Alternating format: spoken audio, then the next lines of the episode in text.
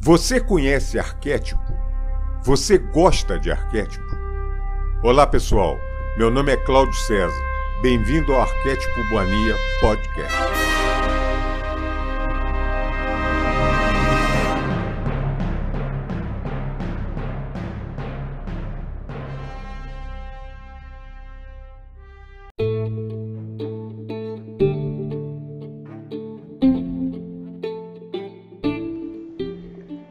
Cartas de Cristo, Carta 2, Parte 1.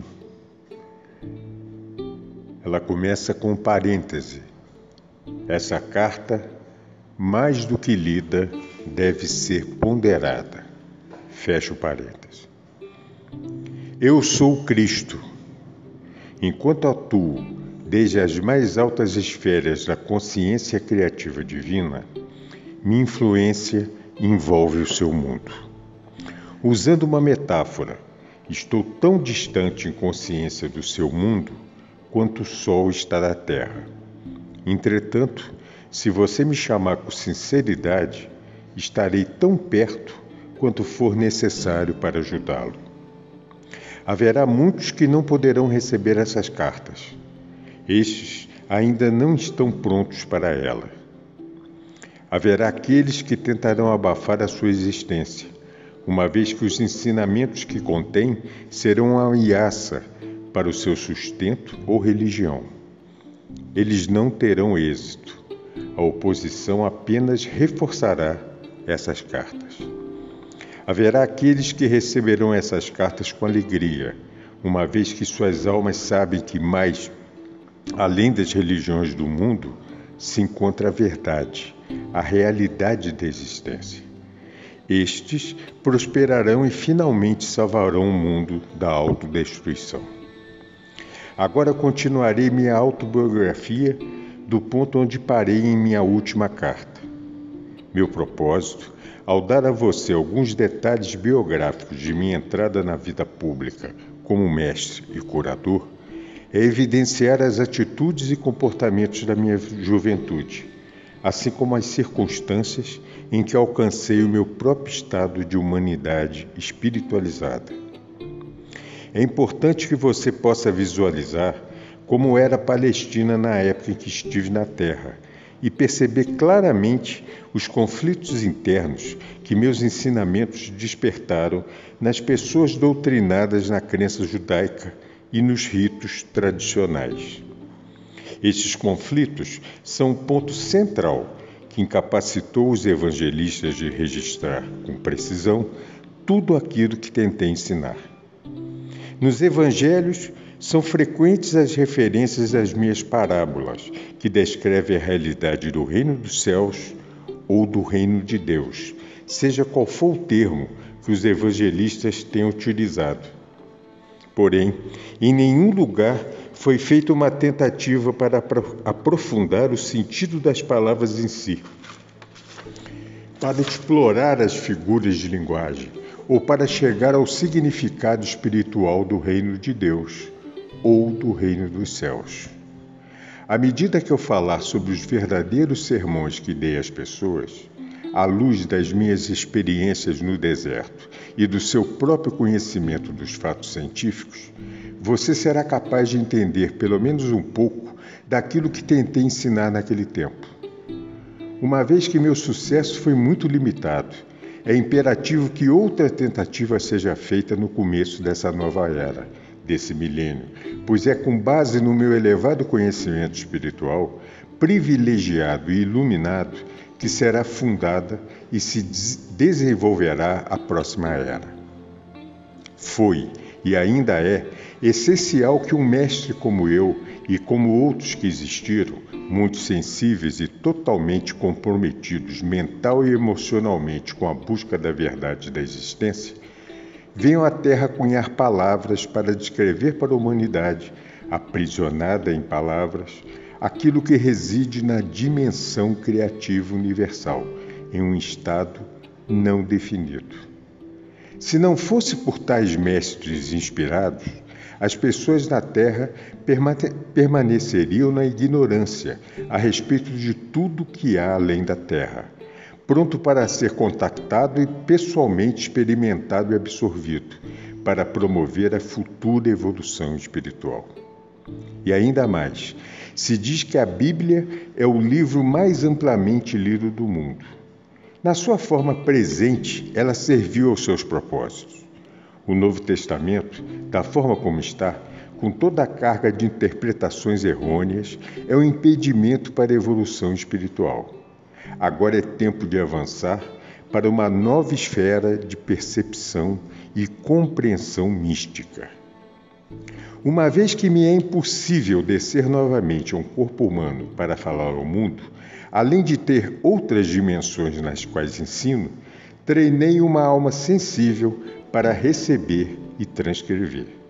É o melhor que posso fazer para não falar pessoalmente com você. Espero que você possa receber e aceitar isso. Tudo aquilo que for errôneo será apagado. Esteja certo disso.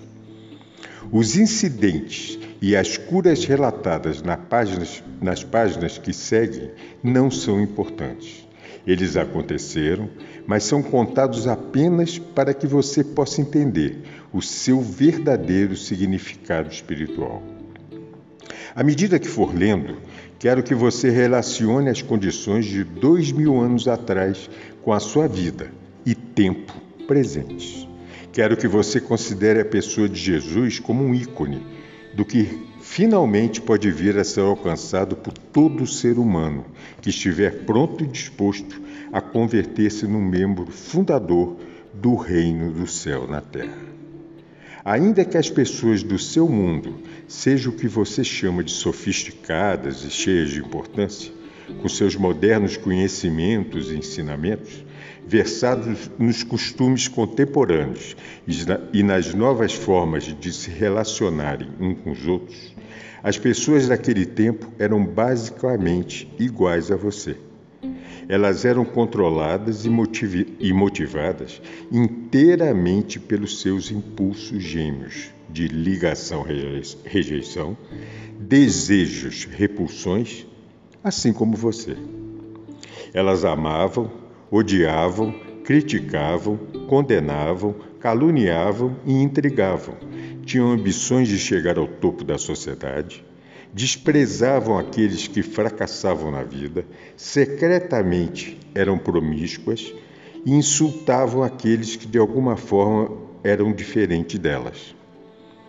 Para ajudar você a compreender e entrar plenamente naquele tempo em que estive na Terra, minha consciência desceu até o seu plano de existência terrena para experimentar mais uma vez a pessoa de Jesus, as emoções e os acontecimentos nos quais estive envolvido. Quando saí do deserto e pus, pé, e pus o pé na estrada em direção à minha aldeia de Nazaré, ainda estava exultante, exuberantemente feliz com o conhecimento tão gloriosamente revelado a mim no deserto. Fixei completamente meus pensamentos em tudo o que havia aprendido, e se meus pensamentos se perdiam nas minhas antigas formas negativas de pensar, rapidamente me voltava para o Pai para receber inspiração e determinação para superá-los. Dessa forma, eu voltava constantemente à luz da consciência e do entendimento. Algumas pessoas me olhavam com desconfiança, vendo minha alegria e também minha aparência suja e descuidada. Será que eu estava bêbado? perguntavam-se. Outros me olhavam com aversão. Ao invés de reagir com raiva, como fazia no passado, eu lembrava que havia sido abençoado com visões e conhecimento que eles não podiam nem imaginar. Abençoei-os, rezei para que sua, sua visão interior se abrisse de maneira semelhante e continuei em paz o caminho até minha casa. Entretanto, alguns aldeões olharam com compaixão para meu lamentável aspecto e correram para suas casas para buscar-me pão e mesmo vinho, para ajudar-me a continuar o caminho. Havia sempre alguém que me oferecia abrigo para a noite. O Pai Vida, de fato supriu todas as minhas necessidades e me deu toda a proteção necessária. Durante todo esse tempo, eu não disse nenhuma palavra a respeito das minhas semanas no deserto. Sentia que ainda não era o momento. Por fim cheguei à minha aldeia, Nazaré, e o povo caçoou abertamente de mim, apontando meu aspecto imundo e minha roupa rasgada. Vagabundo, preguiçoso, sujo, foram algumas das palavras mais amáveis que me lançaram. Cheguei à porta de minha mãe com um sentimento de pavor, pois eu sabia que ela ficaria mais chocada do que seus vizinhos ao me ver diante dela, magro, mostrando os ossos sob a pele, os olhos fundos, as bochechas vazias, a face queimada, os lábios rachados do sol, a barba longa e embaraçada. E a roupa? Ficaria furiosa ao ver minha roupa, sua cor original totalmente irreconhecível pelo pó do deserto e o tecido desfeito e rasgado. Subi os degraus e preparei-me para aguentar a fúria de minha mãe. Quando chamei, minha irmã veio à porta, olhou-me boquiaberta, assustada e com os olhos arregalados e bateu-me a porta na cara. Ouvia correr para os fundos da casa gritando: Mãe, venha depressa, há um homem velho e sujo na porta. Escutei minha mãe resmungando irritada para si mesma enquanto corria para a porta.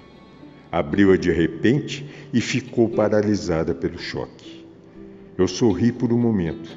Ela olhou-me de cima a baixo, cada vez mais horrorizada ao dar-se conta de que este homem de terrível aspecto era de fato seu filho rebelde, Jesus. Estendi minha mão para ela, dizendo: Sei que causo pena a você, mas poderia ajudar-me? Imediatamente sua expressão mudou e, levando-me para dentro, trancou a porta. Depressa, disse para minha irmã assustada: Deixa de escândalo e põe água para ferver. Seu irmão está morto de fome. Não importa que confusão se meteu, ele é da família. Temos que cuidar dele. Suavemente me ajudou a tirar a roupa, inclinou-me sobre um grande recipiente d'água e esfregou-me até ficar limpo. Lavou-me, cortou meu cabelo e barba cuidadosamente, cobriu as feridas do meu corpo e lábios com uma pomada cicatrizante. Nenhum de nós quebrou o silêncio. Saboreei o amor que ela me demonstrou e tentei demonstrar minha gratidão com uma atitude mais doce e sensível. Depois de vestir-me uma túnica limpa, ela serviu-me uma refeição frugal de pão, leite e mel. Relutante, deu-me vinho para recuperar as forças, embora estivesse claro que ela pensava que era o vinho a grande causa de minha terrível situação. Então conduziu-me até a cama e cobriu-me. Dormi por várias horas e acordei revigorado pela luminosa manhã de sol que se via pela janela. Eu agora estava ansioso para falar com minha mãe e dizer-lhe que eu era de fato um Messias, mas não daquele tipo que imaginava o povo judeu. Eu podia salvar as pessoas das más consequências de seus pecados. Podia ajudá-las a encontrar saúde, abundância, a satisfação de suas necessidades, porque agora podia ensiná-las exatamente como havia sido criado o mundo. Assim que comecei a falar, ela começou a ficar encantada e animada. Pulou de pé e quis sair correndo para contar aos vizinhos que seu filho era realmente o Messias. Deveriam ouvir a maneira como ele falava. E ele havia jejuado no deserto. Mas eu a impedi de fazer isso. Eu disse que ainda não havia contado a ela o que me fora revelado. Uma das coisas mais importantes que havia aprendido era que os judeus ortodoxos estavam completamente equivocados a respeito de suas crenças num Deus vingativo. Não havia tal coisa. Isso a deixou contrariada e desconcertada. Então exclamou: Como então Jeová vai governar o mundo e nos tornar bons e nos fazer escutar seus profetas, se não nos castigar? Agora você ficou tão importante que pode ensinar aos sumos sacerdotes o seu próprio trabalho, que foi transmitido a eles desde o tempo de Moisés? Vai trazer ainda mais vergonha para essa casa? Ela começou a chorar e disse com raiva: Você em nada mudou, somente mudaram as coisas que diz. Você só me trouxe dor. Como pude acreditar que você seria o Messias? Como suas ideias estranhas só levará nosso povo a maior tormento do que nunca. Meus irmãos a ouvirem prantos e vieram correndo, querendo colocar-me para fora da casa. Ofereci sair pacificamente, porque não queria mais alvoroço. Se essa era a forma de minha mãe reagir, eu poderia estar certo de que as demais também reagiriam da mesma forma ao que eu tinha para dizer. Percebi que precisava de paz de espírito, descanso absoluto e silêncio para colocar em ordem meus pensamentos e experiências. Teria que rezar e pedir inspiração para saber a melhor maneira de abordar os judeus com minha mensagem de boas novas. Estava certo de que o Pai Vida atenderia minha necessidade e que eu encontraria acomodação mais conveniente em algum lugar. Minha mãe, embora furiosa com minha atitude de grande cabeça dura, estava atormentada por seus sentimentos de amor e compaixão por mim devido ao estado deplorável em que me encontrava. Ela rejeitou tudo o que eu parecia representar: a rebeldia, o desprezo pela religião judaica, as atitudes contestadoras em relação à autoridade, meu caráter voluntarioso e arrogante. Mas ela ainda me amava e estava profundamente preocupada por me ver envolvido em problemas tão grandes quanto jamais havia pensado ser possível. Ela chamou a atenção de meus irmãos, dizendo que calassem a barulhenta discussão e virou-se para mim. Pode ficar aqui até que esteja melhor. Talvez enquanto estiver por aqui, eu possa trazer bom senso para você. Posso dizer que se sair às ruas falando da forma como fez comigo, terminará em uma situação ainda pior do que agora. Pessoas boas vão cuspir e julgar seu lixo podre sobre você. Você é uma desgraça para essa família. Apesar de toda a sua raiva, ri e agradeci, beijando-a cal calorosamente. Fiquei contente, sabendo muito bem que por trás de toda essa raiva, ela estava profundamente preocupada comigo. Alimentou-me bem e confeccionou-me boas roupas novas. Agradeci por tudo que ela fez para melhorar minha aparência, porque sabia que para mover-me livremente entre os ricos e pobres, deveria estar com roupas decentes e adequadas. Às vezes havia escassez de alimentos em casa. Recorrendo ao poder do pai, eu a reabastecia sem dizer nada. Ela também não disse nada. Eu sabia que ela se perguntava com tristeza se, além de todos os meus péssimos hábitos, eu agora também era ladrão. Então me pegou com um pão recém-saído do forno nas mãos. Ela sabia que eu não havia saído de casa para comprá-lo e também que o forno não havia sido usado naquele dia. Não me disse nada, mas me olhou de forma reflexiva. Eu pude ver então as suas atitudes mudarem. Ela já não estava mais tão certa de si ela começava a questionar a sua própria atitude em relação a mim e também a verdade acerca das minhas afirmações. O que realmente aconteceu com ele no deserto? Como ele poderia fazer um pão sem usar o fogo, a farinha e o fermento? O que isso significa? É ele o Messias? Então meu irmão feriu sua mão. Ele sentiu muita dor quando o ferimento infeccionou. Permitiu-me colocar minhas mãos em sua ferida e fazer uma oração em silêncio. Eu podia ver que ele sentiu o fluxo do poder entrando em sua mão, porque ele me olhou de forma estranha. A dor foi embora, disse brevemente.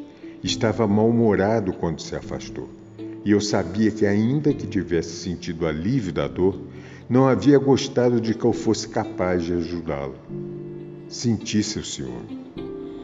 Minha irmã havia queimado sua mão e outro irmão muitas vezes se queixava de fortes dores na cabeça. fui capaz de curar os dois. Meus irmãos começaram a caçoar a, res a respeito dos meus poderes mágicos. Perguntavam-me que mal eu poderia fazer a eles se me irritassem. A tensão em casa aumentou e senti a tristeza de minha mãe, que ansiava pela paz no lar. Mas ela viu mudanças em meu comportamento e, se, e sentiu-se reconfortada.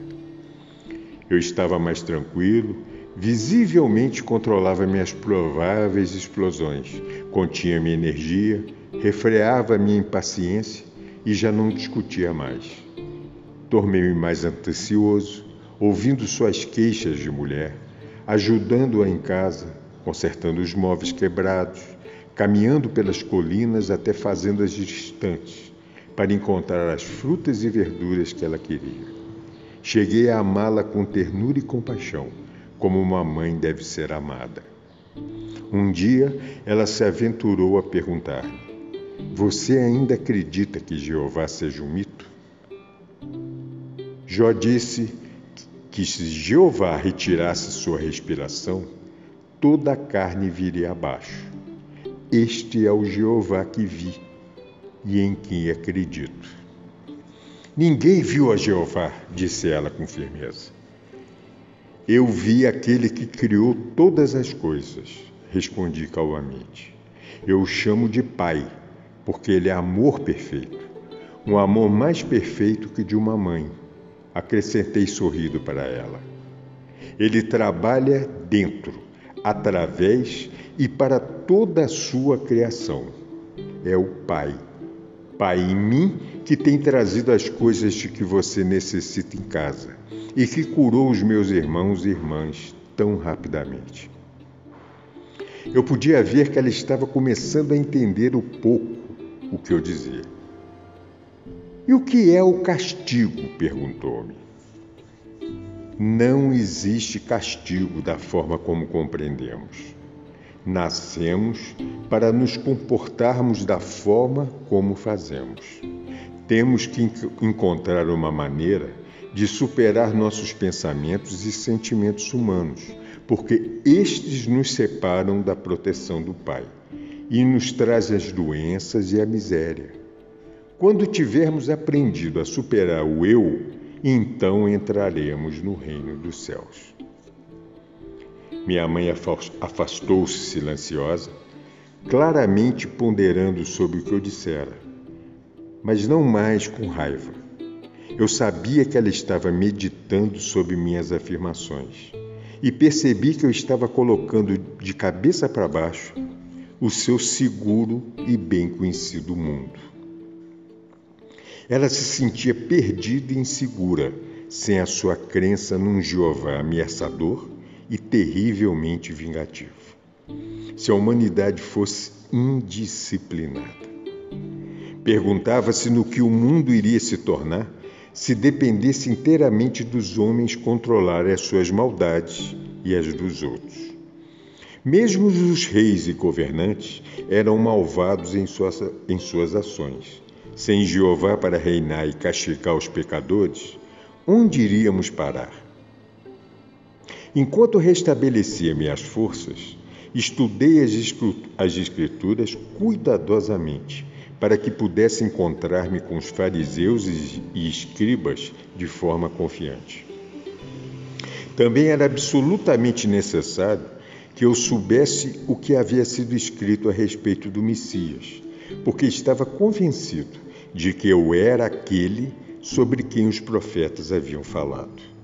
Eu poderia verdadeiramente resgatar, salvar as pessoas da doença, miséria e pobreza, restaurar-lhes a saúde e a prosperidade, ensinando a verdade a respeito do reino dos céus e a realidade do Pai.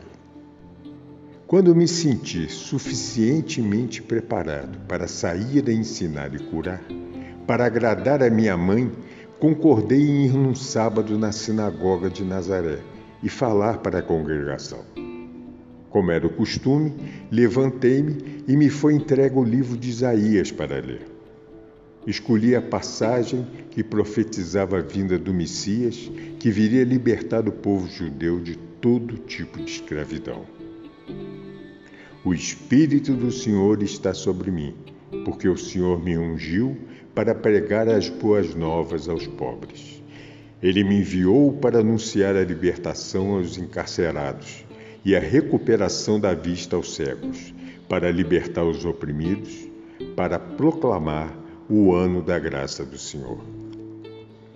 Então sentei-me dizendo: Hoje vocês veem essa profecia cumprir-se em mim. Isso produziu choque e espanto no rosto dos homens, que me olhavam atônitos, mas eu continuei falando, sabendo que o Pai me diria o que falar. As palavras vieram sem hesitação. Falei de minha experiência no deserto e relatei a visão do bebê crescendo até a idade adulta, sendo envolvido inconscientemente em correntes e ataduras mentais e assim ficando cego e aprisionado na escuridão interior, fechando-se para Deus. Expliquei que ao fazer isso, eles expunham-se à opressão de conquistadores, escravidão, pobreza e doenças. Porque Deus é luz, eu disse. E luz é a substância de todas as coisas visíveis. E luz é o amor que faz todas as coisas para que o homem desfrute delas. Todas as bênçãos de abundância e saúde foram livremente disponibilizadas para aquele que amar a Deus com a mente, o coração e a alma e que viver estritamente segundo as leis de Deus. Quando terminei, houve um completo silêncio na sinagoga. Senti que a congregação havia experienciado algo estranho, poderoso e que tinha sido elevado a um plano superior do pensamento. Desejei que nada interrompesse a tranquilidade transcendente daquele momento. Em seguida, começaram a sussurrar entre si. Eles se perguntavam quem eu era. Alguns estavam convencidos que eu era Jesus, a pessoa cuja família era bem conhecida na aldeia, mas outros não podiam aceitar aquilo, uma vez que eu havia falado como alguém que tinha autoridade. Infelizmente, senti ressurgir minhas antigas reações para com aqueles homens religiosos. Sabiam, sabia que tinham me desprezado no passado, de forma que esperava por essa rejeição. Voltei às antigas atitudes desafiadoras e isso os enfureceu por completo. Pelas minhas próprias reações humanas, atraí o desastre. E este quase aconteceu. Os mais jovens, instigados pelos mais velhos, correram até mim e me arrastaram para o topo mais alto do penhasco, a fim de lançar-me à morte. Mas orei ao Pai para que me salvasse. De repente, ficaram tão alterados que mal sabiam o que faziam. Se voltaram uns contra os outros, então pude sair do meio deles e escapar. Foi estranho. Eles pareceram não notar minha saída. Muito abalado por essa experiência, consegui mandar uma mensagem para minha mãe, dizendo que estava deixando Nazaré imediatamente e indo para Cafarnaum uma agradável cidade junto ao mar da Galiléia. A princípio pensei em juntar-me a antigos conhecidos, mas senti intuitivamente que isso não seria o correto a fazer. De modo que durante todo o caminho e ao entrar na cidade, pedi orientação e ajuda ao pai para encontrar acomodações. Eu não tinha dinheiro e não pediria esmola. Ao caminhar pela rua, uma mulher de meia idade veio em minha, em minha direção. Ela carregava pesados, pesados cestos e o seu rosto estava triste. Parecia ter chorado. No impulso, abordei-a perguntando onde poderia encontrar alojamento. Ela disse brevemente que normalmente me ofereceria uma cama, mas que estava com seu filho muito doente em casa.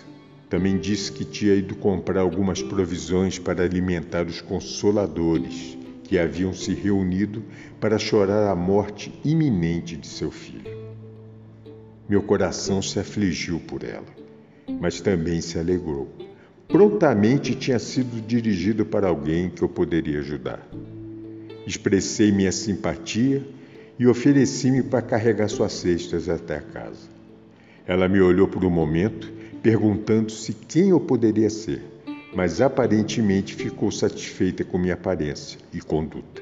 No caminho, disse-lhe que talvez eu pudesse ajudar seu filho. Você é médico? perguntou-me. Respondi que não havia recebido formação médica, mas que poderia ajudá-lo. Ao chegar em sua casa, de pedra, grande e bem construída, o que indicava boa situação social e prosperidade, levou-me até seu marido, dizendo: Esse homem diz que pode ajudar nosso filho. Melancólico, o homem inclinou a cabeça e não disse nada. A mulher que se chamava Miriam afastou-me, dizendo que ela estava aflito e muito, que ele estava aflito e muito zangado. O rapaz é nosso único filho entre muitas filhas e ele culpa Deus pela doença do garoto. Miriam começou a chorar. Se ela fala assim contra Deus, se ele fala assim contra Deus, que outros problemas cairão sobre nós? perguntou. Tranquilize-se, disse. Logo verá que seu filho ficará bem novamente. Ela olhou-me com dúvidas, mas levou-me até o quarto onde o rapaz estava. Fazia calor e o ambiente estava sufocante, cheio de gente, bem intencionada e triste, conversando. Pedi à mãe para esvaziar o quarto, mas os visitantes resistiram. Eles queriam ver o que aconteceria e somente sairiam do quarto contrariados quando Miriam chamou seu marido para falar com eles. Podia escutá-los discutindo com o pai no quarto ao lado. O que este homem achava que poderia fazer? Se o médico já havia declarado ser incapaz de ajudar o rapaz. O pai veio até o quarto para ver por si mesmo. Seu filho estava mortalmente pálido, com muita febre. A mãe explicou que ele não podia engolir a comida e que estava com o intestino solto. Ele havia estado assim por vários dias e tinha perdido muito peso. O médico disse que nada mais poderia ser feito. Ele provavelmente morreria. Coloquei as mãos sobre a cabeça do rapaz e rezei sabendo e silenciosamente dando graças com todo o coração que o Pai, vida, fluiria pelas minhas mãos para dentro de seu corpo. Dessa forma, o trabalho de cura se realizaria. Senti um calor extremo, um formigamento em minhas mãos e o poder vertendo para o seu frágil corpo. Fui inundado por uma alegre gratidão. Como era grandioso e maravilhoso o Pai Vida, quando liberado para fazer o seu trabalho natural de cura. Sua mãe e seu pai, olhando ansiosos para ver o que, que aconteceria a seguir, seguravam a mãe um do outro e observavam com muita atenção. Quando eles viram a cor do seu filho mudar, do branco para um rubor mais sadio, exclamaram com espanto e alegria. Depois de algum tempo, o rapaz levantou seu olhar para mim, dizendo claramente: Agradeço, estou bem melhor agora. Estou faminto e quero algo para comer. Sua mãe riu de felicidade e o abraçou apertado, mas estava um pouco apreensiva. Não posso dar comida a você, filho meu. O médico ficaria zangado. Ela havia sido avisada para não dar comida a ele, somente água. Eu sorri e disse: Ele está curado. Pode dar pão e vinho a ele, que não fará mal. Seu pai, Zedequias, estava maravilhado de alegria e gratidão. Depois de abraçar o seu amado filho, voltou-se para mim e apertou minhas mãos calorosamente. Ficou dando tapinhas em meus ombros enquanto balançava sua cabeça, incapaz de falar algo devido às lágrimas que escorriam por sua face. Quando ele finalmente se recompôs, entrou no salão e falou às pessoas que lá estavam. Meu filho, quase morto, recuperou a plenitude da vida novamente. Suas palavras foram recebidas com gritos de alegria, entusiasmo, incredulidade, questionamentos, risadas e felicitações. A mãe do rapaz ficou parada, com um sorriso estampado na face. Depois disso, não foi mais necessário buscar por acomodações. Quando Zedequias disse aos atônitos consoladores que o garoto estava curado e o próprio jovem apareceu na porta sorrindo e pedindo novamente por comida, todos os consoladores rodearam-me e convidaram-me às suas casas. No entanto, preferi ficar com o pai do garoto, que agora dizia estar cheio de perguntas a fazer-me. Ele esperava que eu pudesse respondê-las. Depois de colocar o vinho e a comida sobre a mesa, todos foram convidados a comer até saciarem-se. Zedequias sentou-se e formulou sua primeira pergunta. Ele disse: Você fez algo que nenhum sacerdote ou médico poderia, fazer. A cura vem somente de Deus. Embora seja um desconhecido, percebo que você deve vir de Deus. Sim, respondi, e as pessoas murmuraram assombradas. Essa doença que veio ao meu filho era um castigo por algo que eu teria feito de errado no passado? E como eu poderia cometer um pecado tão grave que Deus quereria levar meu único filho? Muitas das pessoas que escutaram essas palavras acenaram com a cabeça. Você fez a pergunta que mais quero responder, Zedequias. Deus nos dá a vida e a existência do ser. Ele não iria arrancá-la de nós como um homem arrancaria um tesouro de outro, só porque está zangado com ele. Essa é a maneira como a humanidade se comporta, não Deus. E Deus não está sentado em um trono em algum lugar do céu, como faz os reis humanos que se sentam em, seu, em seus tronos e governam, e o seu povo. Esta é a maneira humana de proceder, uma crença humana não a verdade. A maneira de proceder de Deus vai muito além do que a mente humana pode conceber ou sonhar. Somente eu vi aquele que nos trouxe a existência e sei que ele não é o tipo de Deus que os rabinos ensinam. Vi que ele é o perfeito amor e por essa razão eu prefiro falar do Pai pois eu vi que ele trabalha dentro de cada ser vivo, mantendo-o num bom estado de saúde, assim como um pai humano trabalha para manter seus filhos bem alimentados, vestidos e protegidos dentro do abrigo de um lar. Eu vi dentro de todas as coisas do mundo. Como pode ser isso? perguntou um homem duvidando. Não é possível para um ser individual de qualquer tipo está em todos os lugares ao mesmo tempo. Mas o ar está em todo lugar, ainda que não se possa ver. No entanto, sabemos sem dúvida alguma que ele é muito real e muito importante para a nossa existência. Se o ar não existisse e não pudéssemos, pudéssemos respirá-lo, morreríamos. Não podemos ver o movimento do ar que chamamos de vento mas vemos que ele agita as folhas e conduz as nuvens no céu. Por isso sabemos que o ar está acima de nós, ao nosso redor e que é forte. E agora pergunto: qual é a parte mais real e mais valiosa do homem? Seu corpo ou sua mente? Alguns respondiam que era o seu corpo, caso contrário, não teriam lugar na terra, não poderiam trabalhar, não poderiam ser vistos, não seriam conhecidos. Outros diziam que sua mente era mais importante que seu corpo. Ao que eu respondi: a mente é a parte mais importante do homem, uma vez que sem sua mente ele não teria o comando do seu corpo. Ele não poderia comer, beber, dormir, mover-se, planejar, não poderia viver. Contudo, não podemos ver a mente. Simplesmente sabemos que temos uma mente por causa dos pensamentos que ela produz e porque os pensamentos elaboram algum tipo de ação em nossas vidas. Acreditamos que a mente funciona por meio do cérebro.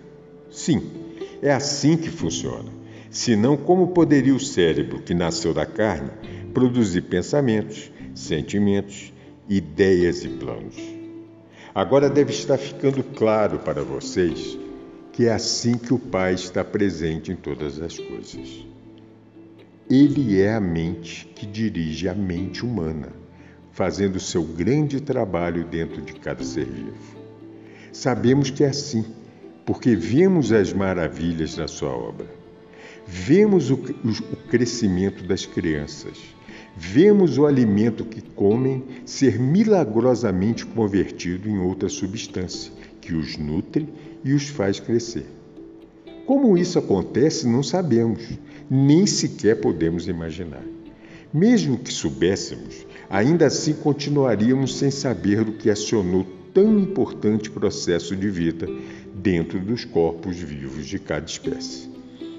Vejam de que forma tão maravilhosa os corpos de cada espécie são formados e criados propositalmente, de forma expressa expressa para transformar o tipo de alimento que se come em energia para nutrir ossos, sangue e carne.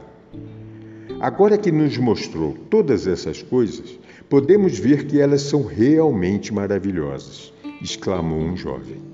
Elas são, elas são. Vemos os jovens corpos passando por suas várias etapas de desenvolvimento e vemos suas mentes acompanhando seu desenvolvimento físico até que começam a desejar encontrar um cônjuge para se tornarem pais. Logo, o grande trabalho da concepção é realizado e o crescimento da semente dentro do útero continua até que a criança chegue ao seu desenvolvimento pleno. Pensem, quem determina esse, esse constante crescimento tão ordenado dentro da mulher? De onde vinham os planos que regem o correto desenvolvimento da cabeça, do corpo e dos membros, os quais são invariáveis de uma mulher, de uma mulher para outra e de uma espécie para outra. Quem decide o momento exato em que o nascimento terá início, o meio físico pelo qual a criança deve ter, ser trazida à luz, a provisão do leite para a criança? Pensem, é a mãe? Não, não é a mãe. Ela é apenas a testemunha de tudo o que ocorre dentro dela, desde o momento em que seu marido tem estado com ela e plantado a sua semente para juntar a dela. Deus faz todas essas coisas de longe. Esses pensamentos chegam a cada homem e mulher para decidir quando essas coisas devem acontecer?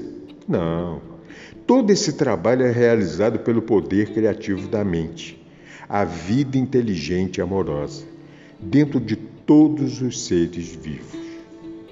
Vemos o amor dos pais por seus filhos, sejam eles pássaros, animais ou homens. De onde vem esse amor? Ele provém do poder criativo da mente, o perfeito amor do Pai que está em nós. É por causa do trabalho que o Pai faz com as plantas, árvores, pássaros, animais e com o próprio homem que hoje estamos aqui vivos, respirando, comendo, dormindo, tendo filhos, envelhecendo e então morrendo para passar para algum lugar mais feliz. Tudo isso é obra do Pai, que está ativa dentro de nós. Como podem negar a verdade de tudo que eu disse a vocês nessa noite? Hoje, vi um jovem agonizante que foi trazido de volta à plenitude da vida em pouco tempo. Fui eu quem o curou? Não. Por mim mesmo não posso fazer nada. Foi a vida que é o Pai, ativo dentro de todas as coisas, que veio com toda a força para reparar um corpo doente e trazê-lo novamente de volta à plena saúde. Porque acreditei que assim seria e não duvidei. Houve suspiros de satisfação na sala. Nova luz, novo interesse, Inclusive podia ver-se uma nova doçura em seus, seus rostos. Por que então o homem sofre tão dolorosamente? perguntou Miriam. Porque quando o homem é concebido, quando a vida toma forma dentro da semente, ela se reveste da condição humana que o separa de qualquer outro indivíduo no mundo. para fazê-lo único, uma figura isolada, não unida a nenhum outro, solitário, privado, sua própria pessoa, ele torna-se sujeito a, é controlado por dois impulsos poderosamente fortes em sua natureza terrena: o de ligar-se a todas as coisas que deseja muito e o de rejeitar e afastar tudo aquilo que não quer. Esses dois impulsos básicos do homem estão presentes em cada coisa que ele faz ao longo da vida e são inteiramente responsáveis pelos problemas que atrai para si. Embora o Pai esteja ativo no interior do homem, não há nada de humano nele. Portanto, o Pai nada retém, nada rejeita, nada condena, nem mesmo vê transgressão. Tudo aquilo que o homem faz e que chama de pecado é apenas desse mundo e só existe punição nesse mundo. Porque é uma lei da existência terrena. Como você sabe que tudo que você semear, mais tarde colherá. Pelo fato de extrair sua vida e sua mente do Pai, o próprio homem é o criador dos seus pensamentos palavras e ações.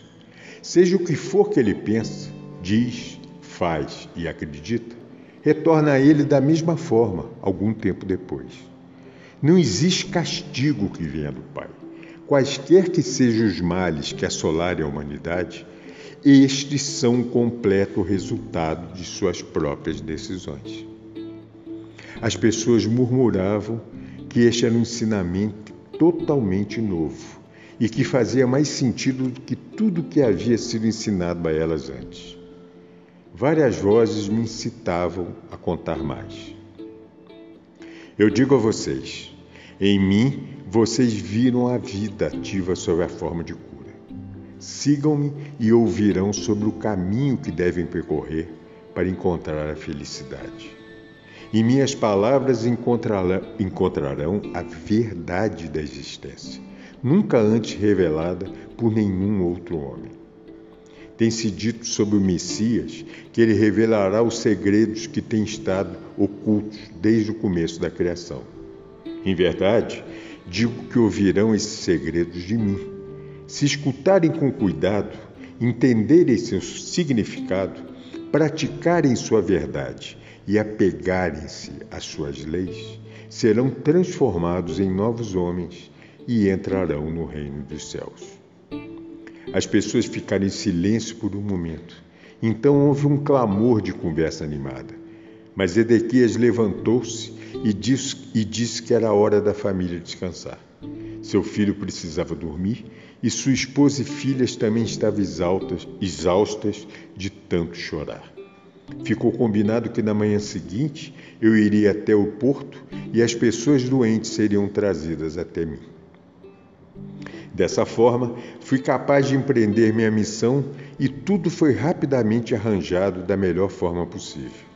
Parecia que se eu não efetuasse as curas, não haveria interesse nem aceitação de tudo que eu havia dito. As curas demonstravam a verdade de tudo que eu havia ensinado, e meus ensinamentos explicariam as razões pelas quais eu era capaz de trazer do Pai para eles a cura. Quando acordei na manhã seguinte, senti a felicidade viva em mim, com a expectativa das coisas maravilhosas que estavam por vir. Depois de tomar o desejum, saí com Zedequias para o porto da cidade, com meu coração iluminado de amor por todos os que passavam por mim. Eu os cumprimentava calorosamente, dizendo a eles que tinham boas novas para todos aqueles que quisessem escutá-las. Quando chegamos ao dique, encontrei homens, mulheres e crianças sentadas no chão, esperando por minha chegada. Alguns estenderam suas mãos, implorando. Pareciam muito mal. Outros haviam sido mutilados e muitos outros estavam cobertos de feridas. Meu coração ainda sofria por seu estado lastimável, mas agora também podia alegrar-me, porque sabia que não, que não era a vontade do Pai que eles estivessem assim. Muito pelo contrário. O próprio Pai era toda cura, toda a saúde e todo o bem-estar. Eu tinha provado isso na noite anterior e na minha casa. Estava exultante por ser capaz de demonstrar essa verdade maravilhosa para a multidão que agora se reunia em torno de mim. Um rosto velho e triste chamou minha atenção. Uma mulher magra, enrugada e curvada. Fui até ela e me ajoelhei a seu lado, pondo minhas mãos sobre sua cabeça. Imediatamente senti o fluxo do poder do Pai, vibrando pelas minhas mãos em sua cabeça, até que seu corpo inteiro sacudiu com a força vital, energizando seus membros. As pessoas, ao verem isso, ficaram atônitas, perguntando o que eu poderia estar fazendo com ela. Mas, mas outros acalmaram suas objeções. Gradualmente, seus membros começaram a soltar-se, alongar-se e a endireitar-se. Seu rosto tornou-se vivo pela alegria de voltar a sentir a sua força. Ajudei-a a se levantar e então ficou de pé por si mesma com todo orgulho. Ela estava tão tomada pela felicidade que começou a chorar. Depois riu e dançou, chamando as pessoas. Louvado seja Deus, dizia ela. Louvado seja Deus. E outros que ali estavam repetiam o refrão. Todos estavam profundamente comovidos com o que haviam visto. A aglomeração de pessoas apertando-se contra mim foi tão grande que Zedequias ofereceu-se para controlá-la. De forma organizada e ajudado por outros dos espectadores ansiosos, dirigiu ordenadamente os doentes para mim, para que eu pudesse atendê-los, segundo suas necessidades mais profundas. No final, sentindo-me sentindo cansado, meu anfitrião convidou-me a voltar para casa e jantar. Despediu aqueles a quem eu não tinha sido capaz de curar por falta de tempo assegurou a eles que eu retornaria no dia seguinte. Foi uma noite festiva, tanta coisa para falar, tanto para celebrar, tanto para ensinar, tanto para aprender.